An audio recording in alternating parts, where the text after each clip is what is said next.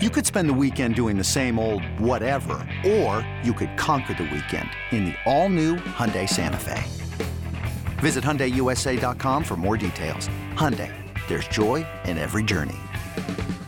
This episode is brought to you by Progressive Insurance. Whether you love true crime or comedy, celebrity interviews or news, you call the shots on what's in your podcast queue. And guess what? Now you can call them on your auto insurance too with the Name Your Price tool from Progressive. It works just the way it sounds. You tell Progressive how much you want to pay for car insurance, and they'll show you coverage options that fit your budget. Get your quote today at progressive.com to join the over 28 million drivers who trust Progressive. Progressive Casualty Insurance Company and Affiliates. Price and coverage match limited by state law.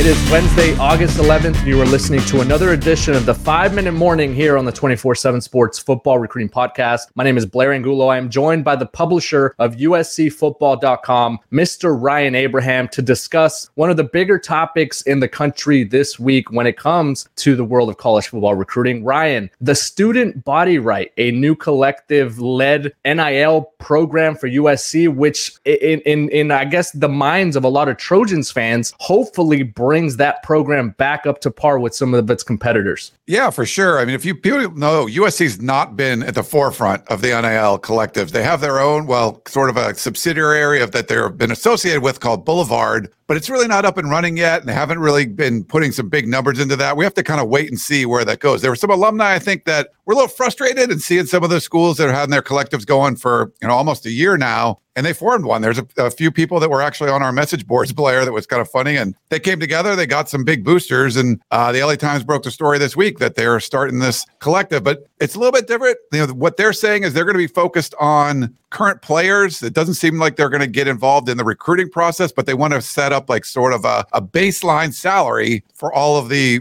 players that are academically eligible on the football team. So it's kind of interesting, but not some of the collectives where they're getting involved in the recruitment side. I think that's what a lot of USC fans were kind of waiting for. And we don't, we haven't seen anything like that around USC at least. And I think when you think about collectives that are functioning at the college level, that still works as a recruiting pitch, right? Like that still allows USC to sell that as a recruiting process for for the players that are going through uh, and deciding which schools to go to, and say, hey, if I end up at USC, this is what's going to be waiting for me. You, you, look at some of the misses that they've had uh, recently, right? Especially since Lincoln Riley took over, and for the most part, you could maybe imagine that NIL had a, a huge role role in some of those decisions. And then it, came out recently that five star commit Malachi Nelson, the number two quarterback in this class for the 2023 group, had already taken an unofficial visit to Texas A&M, and there's belief that NIL has a huge draw there for him in, in his ability to go out to College Station and, and take a look and, and maybe hear the pitch from the Aggies. Uh, this could impact USC, and what kind of things do you see this, you know, I guess impacting for the Trojans moving forward? Yeah, the one thing that's kind of interesting, and there's some collectives that are like this. It is a 501c3, I believe they call it. So it's a you know it's a charitable organization. So players would get money from this collective, and then they would have to go out and do some charitable work, uh, community service, things like that. And if you make a donation to it, uh, part of at least part of it can be written off. So that's kind of an interesting aspect of it. And a guy like Malachi Nelson, I think this is going to be a collective that's better for sort of like, hey, the backup offensive guard is going to get a you know going to get a baseline amount of salary. If you're a guy like Malachi Nelson, I think one of the advantages of being USC and being the entertainment capital of the world and all that in Los Angeles is there's going to be some big corporate deals available for something like that. So, so someone like that, we've seen that with Caleb Williams a lot. I think a guy like Jordan Addison's been able to get some deals. You're a five star quarterback coming in. I think you're going to be able to get some of that stuff because of where USC situated and where they're located. But I think this collective, I don't know if it's going to be super helpful for the players are going to be in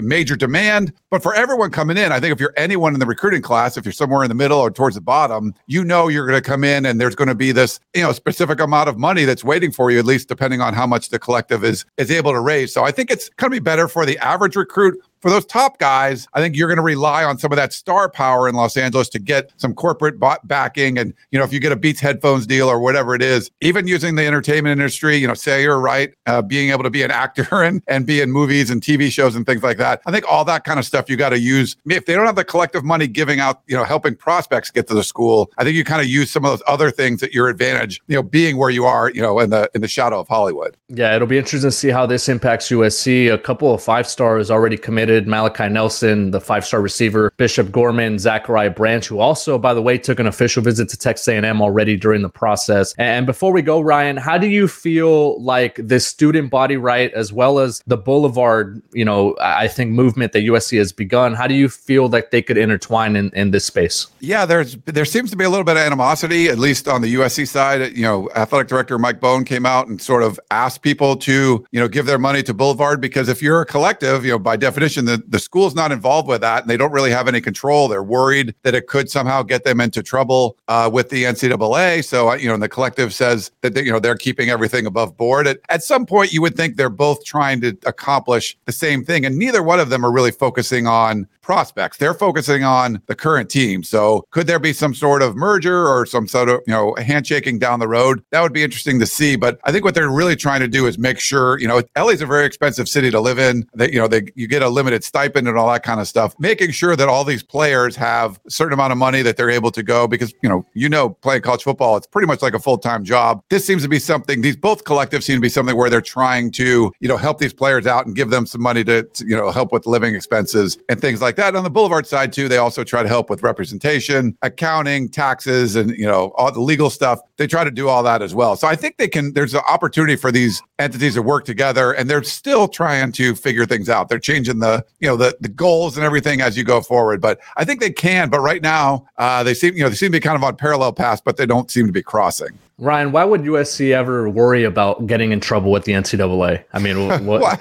what could go wrong, right? a lot of our schools don't seem to be all that worried, but for whatever USC, after those sanctions, I mean, compliance has been a huge part uh, of what they do at USC, even now. Um, so yeah, I think they're they're being a little overly cautious uh, about about all that. So they're when pe- people talk about all the time, like, oh, USC's throwing money at kids. I'm like, they don't have a collective. They didn't they didn't have anything going where they were organized and you know being able to do that. So they're trying to get that that way now. But even the collectives that they put together are more on the conservative side. Yeah, a lot going on with USC. Obviously, you can follow all the coverage over at USCFootball.com. Make sure you follow Ryan Abraham on Twitter at Inside Troy. Ryan, thank you so much for joining us. Thanks, Blair. That'll do it for us. For Ryan Abraham and our producer Lance Glynn, I am Blair Angulo. Thank you so much for listening to this edition of the Five Minute Morning here on the 24 7 Sports Football Recruiting Podcast.